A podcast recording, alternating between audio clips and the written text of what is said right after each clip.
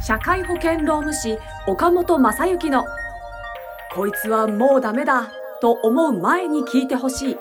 人に悩める社長のためのポッドキャスト。略してダメポ。この番組は企業経営の中で必ず訪れる労務の悩みについて社会保険労務士の岡本正幸先生が具体例なども交えながらコミュニケーションと労務の視点で解決策への考え方をお伝えしていく番組です。中小企業の労務管理と SDGs を推進する三茶社会保険労務士事務所の提供でお送りいたします。はい、今週も始まりました。社会保険労務士岡本正幸のもうダメだと思う前に聞いてほしい人に悩める社長のためのポッドキャスト、略してダメポ第47回スタートさせていただきます。ナビゲーターのトーマス J. トーマスです。岡本先生、よろしくお願いいたします。よろしくお願いします。冬ですね。寒いですね。寒いっすね。去年の年末ぐらいからずっと寒いっすね、なんかね。そうなんですよね。はいうん大丈夫ですか？体調とか崩されてないですか？岡本先生。今のところ大丈夫です。大丈夫ですか？はい。あの、昨年の本当に12月ぐらいからですね、このこの番組を、あのオンラインでの収録に切り替えまして、それぞれ、えーまあ、事務所だったり自宅だったりから収録してるんですけども、今日トーマス自宅におりましてですね、あの、こたつに入りながら収録させていただいております。これこたつなんですよ。あそうですか。気づきとませんでした。ってもあったかい。い。いいですね、はい在宅ワークって。はい。いいんですよ。集中できる環境だったらいいんですけど、こたついいな、こたつは。そう、こたつで収録すごくいいなと、トーマスは今思ってますけど、本当気をつけなきゃいけないのが、もうこたつでダラダラしちゃいそうになるので、そこだけ気を引き締めながらやっていこうとみかんを食べながらですね。みかんを食べながら、収録中は食べないですけどね、みかんを。はい。はい。そうですねあのちょっと気が緩んでたら、ぜひリスナーの皆さん、トーマスに突っ込んでいただけたらと思いますけども。はい、というわけで、今日47回の、えーテーマ、今日は相談です。久々ですね、ちょっと最近テーマで話すことが多かったのでちょっ、と、はい、新年一発目のご相談にお答えしていただこうと思います。では今日の相談こちらです。都内で内装業を営んでいます。父親から会社を引き継いで経営してきました。正社員7名で忙しい時は外注さんを使うという体制です。正社員の大半は父親の時からうちに勤めてくれている社員で、えー50代以上です。えーこの春から数年前にうちを退職した社員のお子さんを雇いました。まだ20代後半、期待の若手でした。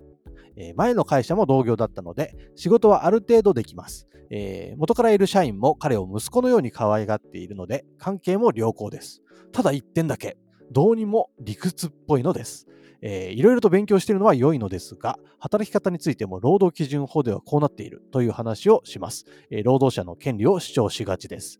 えー私自身が不勉強な面もあるのですが、うちのような小さな会社では法律通りに運用はしたくてもできないのですが、このあたりの事情を理解してくれないのです。え最近は他の社員に味方を作る動きをすることがあり、この先が心配です。どうすればいいのでしょうか？なるほど。どうすればいいんでしょうか？そうですね。でもいいですね。なんかその、いいですねっていうのは、このね、えー、退職した社員さんの息子さんが、あそうですねいい会社ってことですよね。うん、と思うんですよね。そういうのね。うん、へなかなかね。ーだし、うんまあ、父親はね、その、この、この方のお父さんもね、もともと雇っているし、あの、働いてたんだけどね。まあ、息子さんを行かせ、息子さんが働くということに関してもいいですしね。はい元いたお父さんも行けっていうふうに言うっていうことは、いい会社だったってことですよね、きっとね。そういうことでしょうね。うんお父さんも自信を持って紹介できたってことですからね。そうですよね息子さんを。はい、うんいいなぁというふうに印象を持ちましたね。はいはなるほど。そんないい会社さんですのでね。い。なるほどね。まあなんか今、YouTube とかでも結構いろんなこと勉強できるじゃないですか。はいはいはい。し社員さんもちょっと賢くなってきてるみたいなのはありますよね、きっと。そうですね。それはあると思います。あの、はい。い、ろんな情報があの出てますので、はい。あのだから、まあそうなんですけどね、あの、ご事情はわかるし、あれなんですけど、まあやはり、あのどうすればいいのかっていうことで言うと、うん、せっかくいい会社さんになってるんで、うん、社長さんもっと勉強しましょうっていうのは大事かなというふうに、あ社長自身がもっと勉強しましょはい、相談をいただいた、あの、趣旨とはまたちょっと異なってしまうことになるかもしれませんが、はい。う。ちょっと厳しめのあれですね。そうですね。あの、回答になりまあ今、トーマスさんが言ったように、あのーまあ、勉強しようと思えばする体制、ね、いろんな情報があるわけですし、あのーまあ、なんていうんですかね。まあ、ちょっと謙遜なさった書き方をされてると思うんですけど、まあ、何か自分自身ちょっとまだ勉強できてないんですみたいな表現が、あの、ありました。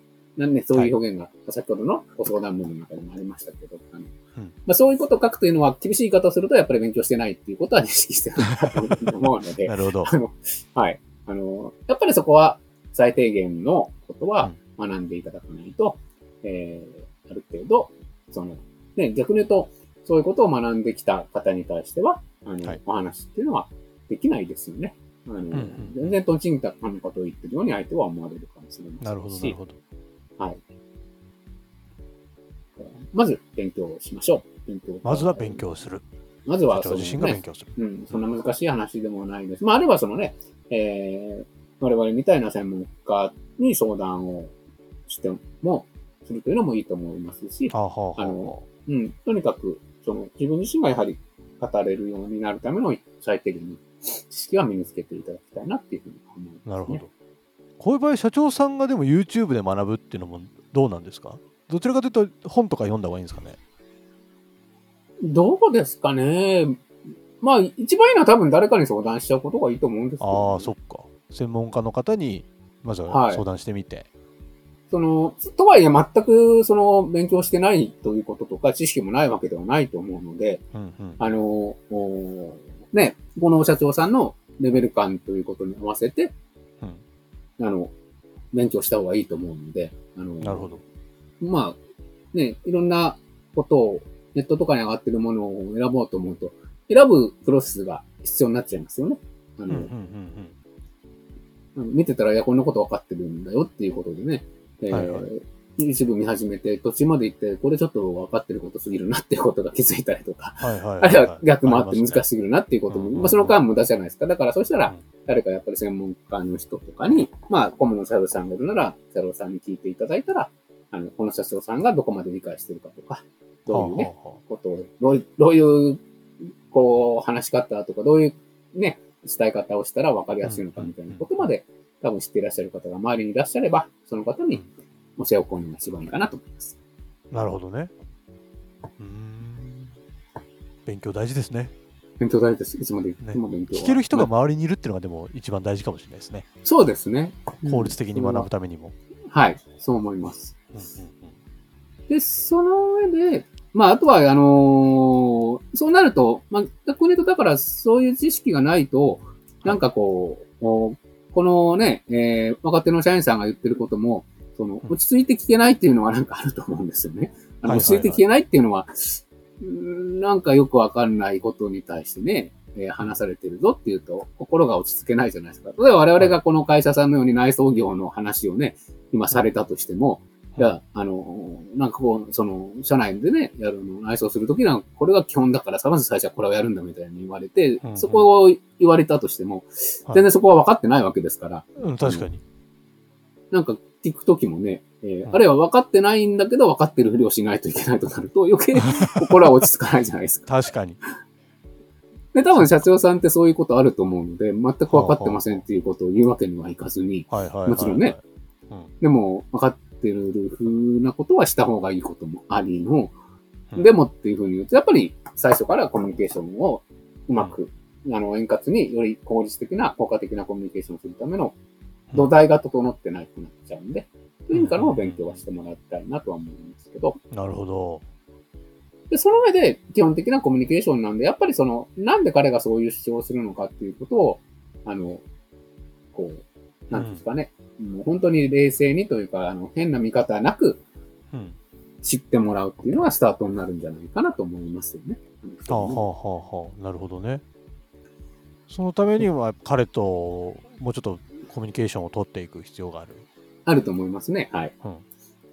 うん。でう、んよく本当にその、私も相談を受けることもありますけど、何かこうね、えーまあこの社長さんもその、いわゆる、まあ、労働基準法というのは基本的にそのお会社と、えーはい社員さんで言うならば、まあ当然ですけど、雇う側、雇われる側という立場の違いはあるので、えー雇う側の方が有利な局面が多いでしょうということで、やっぱり雇われる側の方の方を保護するような視点で作られてますので、あのなるほど、そうするとそれを主張する人っていうのはなんか労働者の権利ばかりよっていう話には、えーまあね、特にご苦労なさってる社長さんだと、そんな考え方になるんですけど、ほうほうほうあの、でも実はこの若手の人が主張したいのはそこではないのかもしれないので、あの、ああ、なるほど。うん、そこでなんかね、何を主張してるかわからないんで、これが権利ですよっていうふうに、それは労働者の権利で、例えば、なんだろう、えー、もう少しなんか、あれですよね、働きやすい感、ああれですよね、なんか残業のこととかだったら、例えば残業のことを主張してるのかもしれませんけど、でも、本当に言いたいのは残業のことじゃないのかもしれない。なるほど、その裏側に何かの思いがある可能性がある何かある。と思いますので、その辺を理解してあげるっていうのがやっぱり大事じゃないかなと思います、はあはあはあ、なるほどね。やばい、なんか知らないこと言われたと思って、わーっつってこう、ぼ防御体制に入っちゃうと、もうはい何も聞けないですもんね、相手のそう話なんて。思います、そう思います。はいそ。っか、そういう意味でもやっぱ勉強してた方がいいんですね。そうですそうね。勉強した上でコミュニケーションをしっかりとって。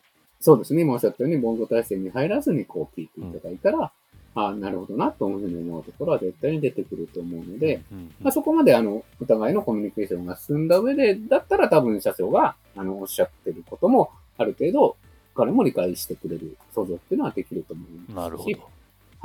だしはい、おっしゃるように、その、本当にね、あの、お中小企業さん、この規模の会社さんで言うと、えー労働基準法通りに今すぐ全部守っていくっていうのは非常に苦労が発生してしまうので、えー少しグレーなところっていうのは、あの、出てきていたとしても、まあ、それはなんでそうなってるんだよっていうようなことに関しても、より話しやすいと思いますし、うんうんあるいはじゃあそのそこの改善をするためにも、君に頑張ってもらいたいんだみたいなね。にあ、それいいでですね。うん、いつまでもこの状態っていうのは私も良しとは思ってないから、はいはいはい。早く脱却したいと思ってる、手を貸してくれみたいな話になって、人になってやるから、一番いいですよね。そういう関係性いいですね。そういう関係性になってもらいたいですね。へえ。なるほど。頑張りましょう、それ。そうですね。そうするそういうと多分、話ができるようにね。うんそういう話ができるようになると、本当にいい環境になると思うので、うんうん。はい。若手のホープとしてまた、えー見方が変わってくるんじゃないかな。うーんなるほど。まあ、そんなコミュニケーションが取れていったら、なんとかまとまってくるんですかね。と思いますけどね。はい。はい。うと思います、と思います。うん。ーんまあだから、何をね、ご主張主張してるかっていうのは、まあもちろんわからないんで、あれなんですけれども、まあ、そこがでも一番大事かもしれないですね。うん、何を主張してて、それを何が言いたいのかっていうところを理解する。はい。で、まあ、その内容は、まあ、もちろん、その、労働基準法ということの主張だとするならば、その基準法っていうのはあるわけなんで、で、まあ、あの、そこまでコミュニケーションを取っていただいた上で、あの、のアドバイスになりますけども、その、実はさっきから申し上げてる、ネットに転がってるいろんな情報っていうのは、それぞれの立場で話してる情報ですので、うんあの、逆に言うと、ちょっと、その、お捉え方が、ちょっとその人の立場ならばそうなんでるけどな、みたいなうん。主張をなさってる方もいたりとかするので、彼が言ってる主張がもしそういうふうに偏ってるんだとするならば、うん。まあ、それは、あの、専門的な方からのアドバイスもいただいた上で、そういう見方じゃないんじゃないんですかっていう話はしてあげたらいいと思います。あ。はあはあはあはあ。まあ、何にせよ、でもそういう、なんかこう、ざっくばらんなコミュニケーションができる関係性を築いてるかどうかがすごく重要になってききそうですね。はい。と思います。えーまあちょっと頑張って頑張ってね頑張ってねこうコミュニケーション取りながらうまいことこういいいい会社に多分すでにすごくいい会社でいらっしゃるのが伝わってくるのではい。さらにより良いものになっていくといいですね、そうですね。本当にそう思います。はい、20代、ね、これからの会社を背負っていっていただける素晴らしい方になると思いますのでそうなんですよ。そう絶対にね、ねそういう会社になっていくと思いますので。ですね。ぜひぜひ、えー本日の回答を参考に行動されてみてはいかがでしょうか。はい、番組の感想とかですね、今日の配信を聞いてこんなこと思いましたとか、うちの会社はこんな感じの状況なんですけど、どう思いますかとか、何でもいいです。えー岡本先生にですね、メッセージでお知らせいただけると嬉しいです。えー番組の概要欄に岡本先生に直接つながる LINE 公式アカウントの登録用のリンクがありますので、そちら登録していただいて、えーメッセージボンボン送っていただけたら嬉しいなと思ってます。またはですね、えっ、と、Google 検索で、え SUNCHA 三茶えー社会保険労務士で検索していただけると、岡本先生のホームページが出てきますので、そちらの方から問い合わせフォームからメッセージを送っていただければ、えー何かしら対応させていただきますので、よろしくお願いいたします。では、番組の最後に、えー、労務の豆知識を岡本先生、教えてください。えっ、と、ちょっとね、あの、割と経営をしてる方とか、そういうう人事労務業務に携わってる方にしか、えー知識としてはあれなのかもしれないんですけど、はい。実はあの、年金事務所というのがあるんですけどね、あの、社会保、はい、社会保険で、あの、要は、えー社員さんがきちんと社会保険に加入してますかとかっていう、その手続きをする先なんですけど、はい。あの、まあ、これは私の周りの印象なん、私だけの印象かもしれない。なんか最近ですね、その年金事務所さんも調査というのをするんですよ。企業さんうんうんに対して。うんはい。で、それがね、なんか増えてるような気がしてて、あの、まあ、あの、税務調査って聞いたことあります？税務の、はい。税務署さんが。会社に来て、まあ、同じようなことで年金事務所も調査に入るっていうことがあって、まあ、それは、あの、年金事務所の方がもうランダムにピックアップするんですけど、ううん。ん、どうもなんかコロナ明けで、えーなんか調査の件数が増えてるような気がしますので、あの、まあ。その、その、私の、その、私の感想で感じてるだけなんで、それが事実かどうか、そういう方針が出てるのかわからないんですけど、はい。あ。の、まあ、もし、この何年間か、年金事務所の調査が入ってないよっていう会社さんがあれば、えーまあ、入った時のための対、まあ、対策というか、それはちゃんと常日頃から書類を揃えておきましょうとかいうことだけなんですけど、あの、はい。えーそこはちゃんと揃えておいていただいたなるほど方がいいなっていうふうに思いますので、へ割とですね、忙しい時期に結構やってきたりとかするので、通知が来るんで、あのーなはい。るほど。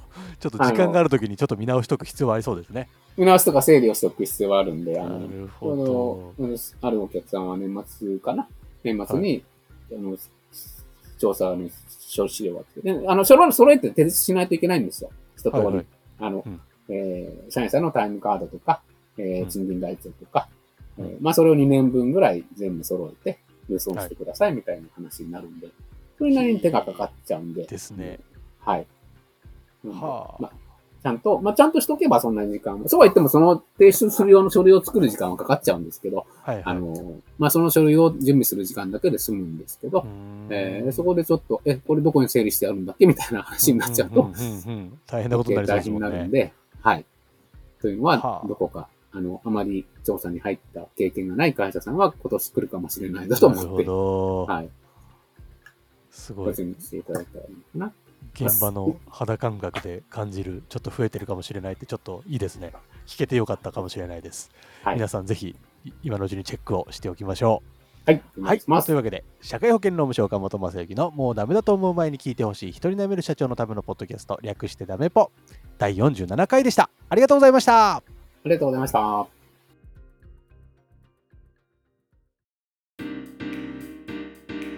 今週も最後までお聞きいただきありがとうございました。番組概要欄にある三茶社会保険労務士事務所の LINE 公式アカウントから番組への相談や感想扱ってほしいテーマなどをお送りください。些細なことでもお気軽にご連絡くださいませ。それではまたお耳にかかりましょう。ごきげんよう。さようなら。この番組はプロデュースライフブルームドットファンナレーション水野あずさ提供三茶社会保険労務士事務所がお送りいたしました。